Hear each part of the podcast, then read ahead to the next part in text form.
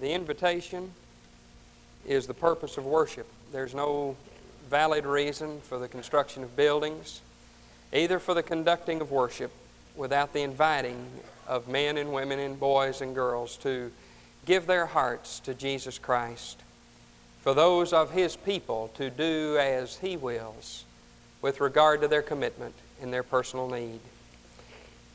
As we open the Scriptures today, I'm asking the Spirit of God to apply the Word of God to our hearts. And I am asking you to begin by praying with me right now after this fashion. Lord, I come to worship today. I am yours. I open my heart to your word and I ask you to tell me what you want me to do. Father, reveal yourself to us. Do with us as you please. We belong to you. Now minister life through the word. Quicken us by the Spirit. And may we respond so that worship will be real and complete and satisfying and meaningful. I thank you now for what you're about to do. I pray in Jesus' name. Amen. Christian people who have been touched by the love of God often have a, a problem in understanding how a God of mercy and a God of love could also be a God of judgment. Sometimes in our soft heartedness, it is good that we are not God. Though it is rather an enigma, for very often we find ourselves very understanding and very knowing and considerate of our own failings, but very harsh and judgmental in regards to the failings of other people. And yet, this tension between justice and mercy ought not really to disturb us that much. For when mercy comes to its fullness, mercy acts in justice. In the final analysis, when the day which God promises is realized, mercy will find its fulfillment in absolute judgment. In the economy of God, who does not see or understand as we do, justice and mercy are synonymous. They are the same thing, this justice and this mercy for which we plead. In light of the world, in light of the fact that it has gone its own way and forgotten God and run amuck for so long. Justice is indeed the mercy for which the world cries. God does not always explain to us in terms that we can understand, nor is He under any obligation to do so. But what He does is tell us that we are to trust Him, to wait on Him, to obey Him, and leave Him to care for the consequences of what we and others do with our lives. In this passage this morning, Peter contrasts the judgment that comes to the people of God as well as to the godless. Let us look at a proven judgment that God has ordained. And beginning in verse 17, here is what I have called a designated time. The time of judgment is a designated time. It is an appointed time. It is not by accident. It is not by happenstance. It is not haphazard. It will come in the economy of God when the time of God is right. And when God acts, there will be no reversing, no turning away from His judgment. With regard to the wicked, the writer to Hebrews says, It is appointed unto man once to die, and after this, the judgment. Inescapably, there will come a day of reckoning and a day of judgment for all. This word time in the Greek, the word kairos, is a word that means a critical and decisive moment. It is as though it is on the calendar in indelible ink. It shall not be forestalled, it shall not be hastened, but it shall come when God has appointed it to. It is inescapable, it is irrevocable, it cannot be taken back, it cannot be avoided. It is the lot of every man who has ever or will ever live. Notice that he says here, judgment will begin with, or the Greek says, from the household of God.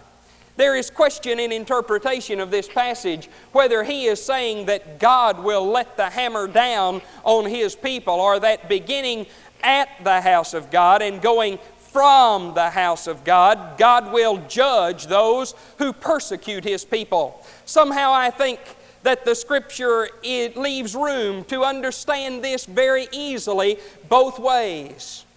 Jesus, in writing, speaking to the seven churches of Asia Minor, is recorded in the first chapters of Revelation, lets it be known that His patience will cease with His people before His patience ceases with the wicked.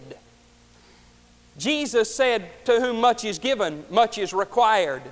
He said to the church there at Laodicea, Oh, I wish that you were either hot or cold. If you were one or the other, I could take it, but you're nothing. You're wishy washy and indifferent, and I will in judgment unless you repent spit you out of my mouth. There is a way in which the sins of God's people bring down the judgment of God on their lives. It has nothing to do with their salvation, but in, on their lives. I would remind you that sin bears its consequences. Sin left its marks on the body of the Son of God, and even the resurrection could not erase the prints of the nails from the hands of Jesus Christ. Paul says, Be not deceived, God is not mocked, for whatsoever a man sows, that shall he also reap. I read in the scriptures the other day where it says, He who judges without mercy and rejoices in arrogance shall receive judgment without mercy. Judgment truly begins at the house of God. I would remind you, however, this word judgment here in the English, in the Greek, is the word verdict. It is not the act of judging. For you see, Jesus Christ took our judgment. At the cross, He bore the price of our sins. He suffered, He bled, He died. But the verdict on our sins will be acted out in our lives beginning from the house of God. And what Peter goes on to say in this verse, telling us that judgment is certain, both for the people of God and for the wicked, what he goes on to say is this if the people of God suffer, how awful shall be the judgment and the suffering that come on the wicked. Do we not know as Christians that even fairly routine things in life are beyond us. Have you not wondered as a Christian, if you know the Lord, how anybody can endure this life without His presence?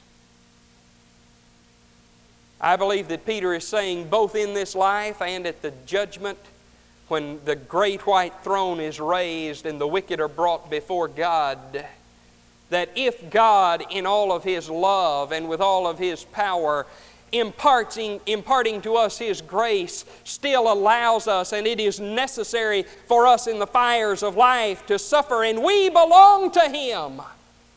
What will judgment be for those who do not know Him, who forget Him, who reject Him? Judgment is a designated time, it will come irrevocably, inescapably no power and no individual will be able to avoid it. In 1 Thessalonians 5 9, we may rejoice, as Paul says, for God has not destined us to wrath, but for the obtaining of salvation through our Lord Jesus Christ. In Romans 14, after having talked for a whole paragraph on the passing of judgment on another man and his opinion, and on the folly of taking the position of God to Himself in judgment. He says in verse 10, But you, why do you judge your brother? Or again, why do you regard your brother with contempt? For we shall all, and the we shall all is the people of God, we shall all stand before the judgment seat of God. The fires of life and the judgment of which Peter speaks, starting from the house of God, are those experiences in life which refine us and test us and purify us and prepare us for the day when we stand before the judgment seat of Christ. And there it is that not our salvation will be reviewed, for we are saved and sealed for eternity by the blood of the Lamb, but there reward will be determined. Paul casts light on this in 1 Corinthians chapter 3, beginning with verse 11, where he says, For no man can lay a foundation other than the one which is already laid, which is Jesus Christ. Now, if any man builds upon the foundation with gold, silver, precious stones, or wood, hay, or straw, each man's work will become evident for the day, the day, the day of judgment will show it. Because it is to be revealed with fire. And the fire itself will test the quality of each man's work. If any man's work which he has built upon the foundation remains, he shall receive a reward. And if any man's work is burned up, he shall suffer loss but he himself shall be saved, yet so as by fire. Our trials as his children prepare us for the standing before him when he shall determine not our salvation, but the degree of our reward before him. And let us recall in these days of our lives to take the long look, to realize that God is just, that all of His dealings are good, and that He has promised to take everything we face and everything we experience because we are His people and use those things to our benefit. Romans 8 28 says, For we know that all things work together for the good of those who love God, the good of those who are the called according to His purpose. All of His acts of justice, we do not understand it. We cannot see it. We cannot analyze it. We cannot figure it out. But it is true, and we may trust Him and take a long look at life. One day, Paul tells us, we shall know as we are known and we shall be like him, for we shall see him as he is. We are promised in the Scripture that all who desire to live godly in Christ Jesus shall suffer persecution. But the Christian experience is that the fire of trial is a pleasant place to await the coming of the Lord when we are within His will, when we are committed to His purpose and possessed by His Spirit. And the bed of ease is like a bed of nails when the child of God is without Him and away from Him and rebellious to Him. The time of judgment is a designated time, but notice in verse 18 this time of judgment will be a difficult time. For he says, And if it is with great difficulty that the righteous are saved, what will become of the godless man and the sinner? What does he mean that it is difficult for the righteous to be saved? Well, from the standpoint of God, it was so difficult that the only way God could buy salvation was to put flesh on and become a man and shed blood as a sinless sacrifice so that we might be forgiven and made righteous and made right with God. Oh, how easy it is for we who handle the things of God with often a deadening familiarity to forget the great difficulty by which God bought our salvation. And from the human standpoint, though our salvation is not at issue, it is difficult for us because we are constantly struggling with the pull of the old nature. We are constantly pulled down by the call of that nature which is at war with God, which hates God, which rebelled against God, and which tried to usurp the very throne and possession of God. So salvation is bought at a difficult price, and it is difficult for us to live it out as Peter has written elsewhere. Let every man continue to work out the application, the expression of his salvation day by day with great fear and trembling. In Romans 7, Paul addresses this issue. As he says, The good thing that I would do, I, I don't find myself able to do and the wickedness, the evil that I don't want to do, the inability to control myself, the inability to control my mouth, the inability to control my thoughts, all of those things that I don't want to do, that's what I find myself doing. So then, Paul says, I find within my body a war that the willing to do right is present with me, but how to perform it I find not he goes on in his discussion and then he cries and he says, Oh, wretched man that I am, who shall deliver me from this body of death?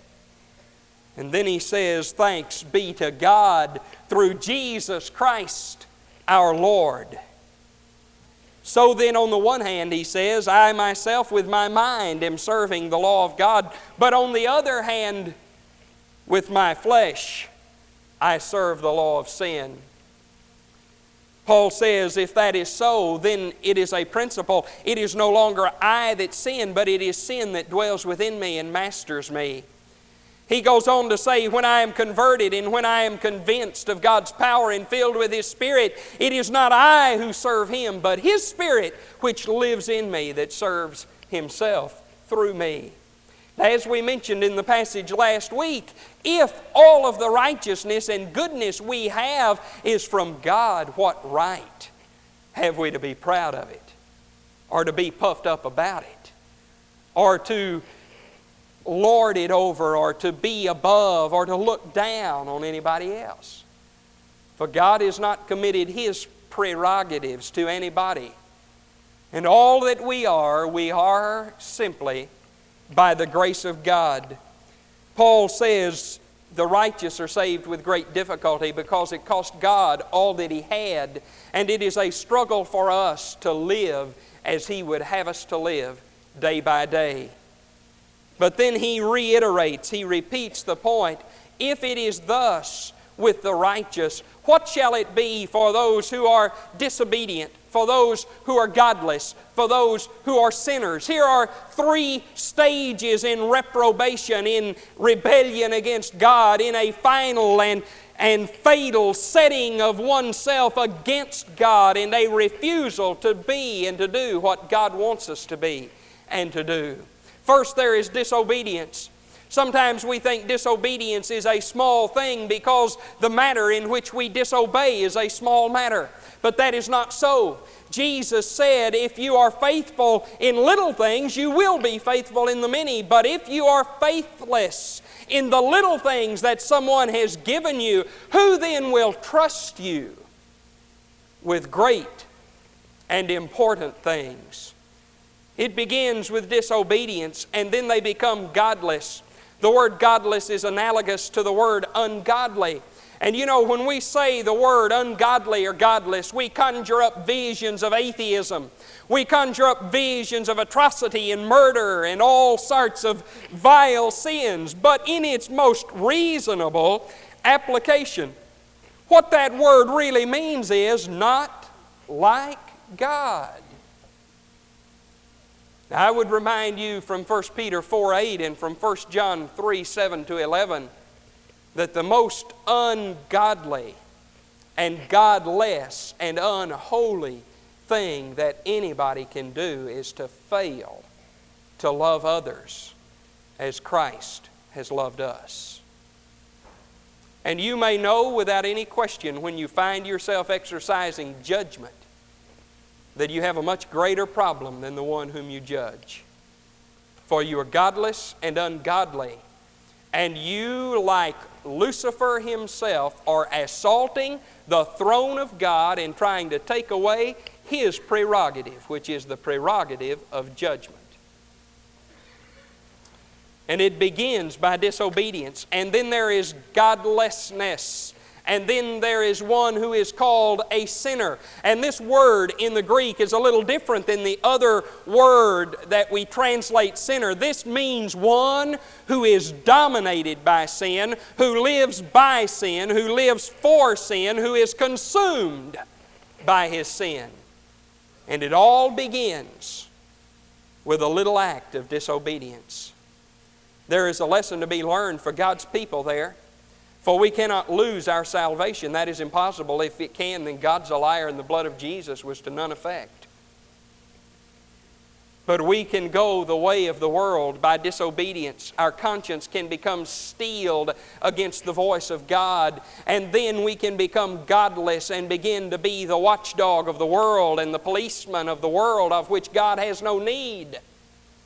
And then we can be consumed with sin and in the end, like as when the earth opened to swallow the rebellious against Moses, God will bring the judgment of death, as Paul says in 1 Corinthians 3 15, in order that we may receive our salvation, but the work of our lives will be destroyed. We will be saved, yet so as by fire, for we have done nothing for Him. It is with difficulty that the righteous are saved, he says. And if it is so with us, what shall the fate of the godless be? Oh, how terrible to consider what they will endure. As God's children, we need to do two things. We need to rejoice that we will never accept or endure the fate of the godless, but we need to weep and be brokenhearted over their fate. Judgment is a time designated.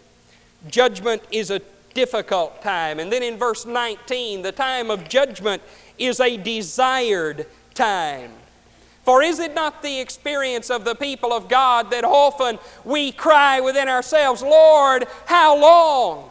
We cry with the prophet, Is the arm of the Lord shortened that he cannot save, or his ear deafened that he cannot hear? And we say, Oh, Lord, when will you restore peace? And vindicate your people and exercise judgment.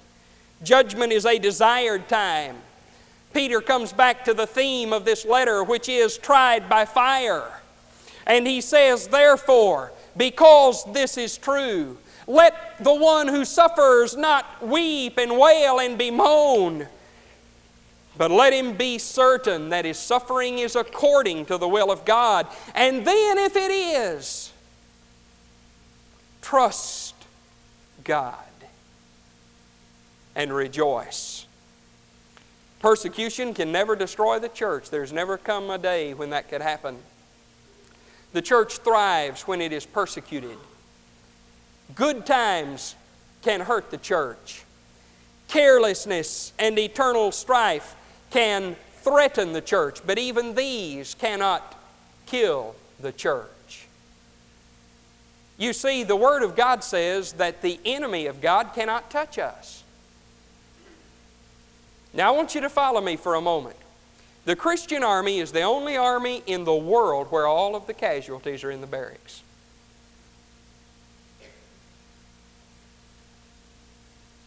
And the most damaging and dangerous thing that a Christian can do is be a party to hurting other Christians.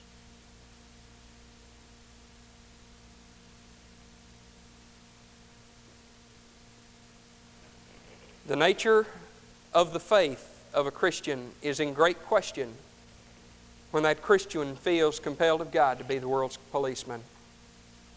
And most especially when that Christian feels compelled of God to lower the hammer of judgment on other Christians. Read Romans 14. Read the Corinthians passage about sowing and reaping, and then you will understand why you experience what you experience.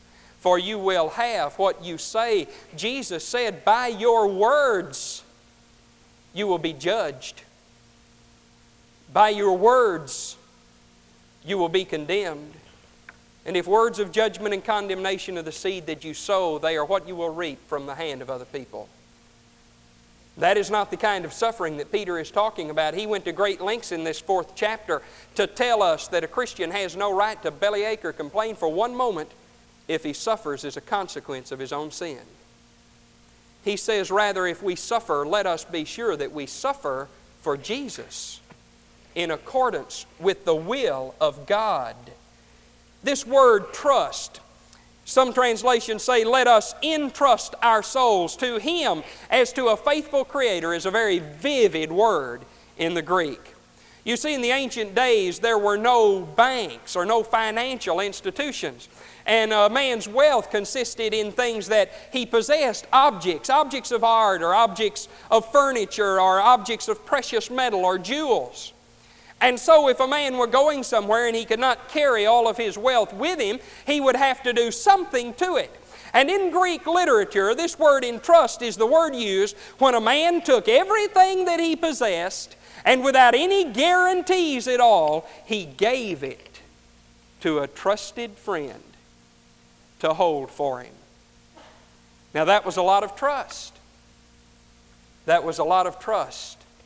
And we are told that when we are aware that our suffering is according to the will of God, let us then entrust all that we have to God with no guarantee but His goodness, with no guarantee but His love, with no guarantee but the fact that He loves us and we've experienced His love. As He is a faithful Creator. This word, faithful, is, is not an uncommon concept, but it is the only place in the Bible that this word occurs. It, he is one who is beyond question, beyond reproach, who always does what he has promised to do. And then, as the psalmist says in Psalm 37, let us trust God and do good no matter what. The thrust of these verses is that the Christian, in the midst of suffering at the hands of the ungodly, must never treat the ungodly as they have treated him, for God loves their souls and desires their salvation. And we, as Christ, are to love and do good even to those who despitefully use us. We are to bless those who curse us and pray for those who persecute us. Let us weep over the fate of the godless thankful that we shall never know it. You and I, if you belong to Jesus, have been bought by the blood. We are taught by the Spirit. We are objects of His love. We are the subjects of His power. We may be troubled, but we are not distressed. We may be perplexed, but we are not in despair. We may be cast down, but we are not destroyed. We may be staggered, but we are not fallen. We may pass through the valley of the shadow of death, but we shall be saved and preserved and delivered. Judgment is a designated time. It will be a very difficult time. It is a time in some ways which God's people desire. Let us weep over the fate of the lost. And let us be committed to touching them with the good news that Christ, God Himself, has died that we might live. May we pray. Father in heaven, I thank you for your word. And Lord, I'm just glad, even though it'd be easier at sometimes, that your word is, is honest and true and candid with us in every way. Lord, it's not a comforting thought to realize that judgment will fall because all of us know and love people who are subject to judgment because they have not accepted and received Christ. But Lord, it would be dishonest and it would be deceptive and it would be no act of love if you concealed it from us. Lord, it is disconcerting to realize that even grace and love in the blood of Jesus does not prevent us from suffering consequences in this life from the seed that we have sown, but it's true. Lord, no one of us has a right to condemn or to pass a verdict on any other of us, for all we like sheep have gone astray. We have turned everyone to his own way, and you have laid on Jesus all of our sins and all of our iniquities.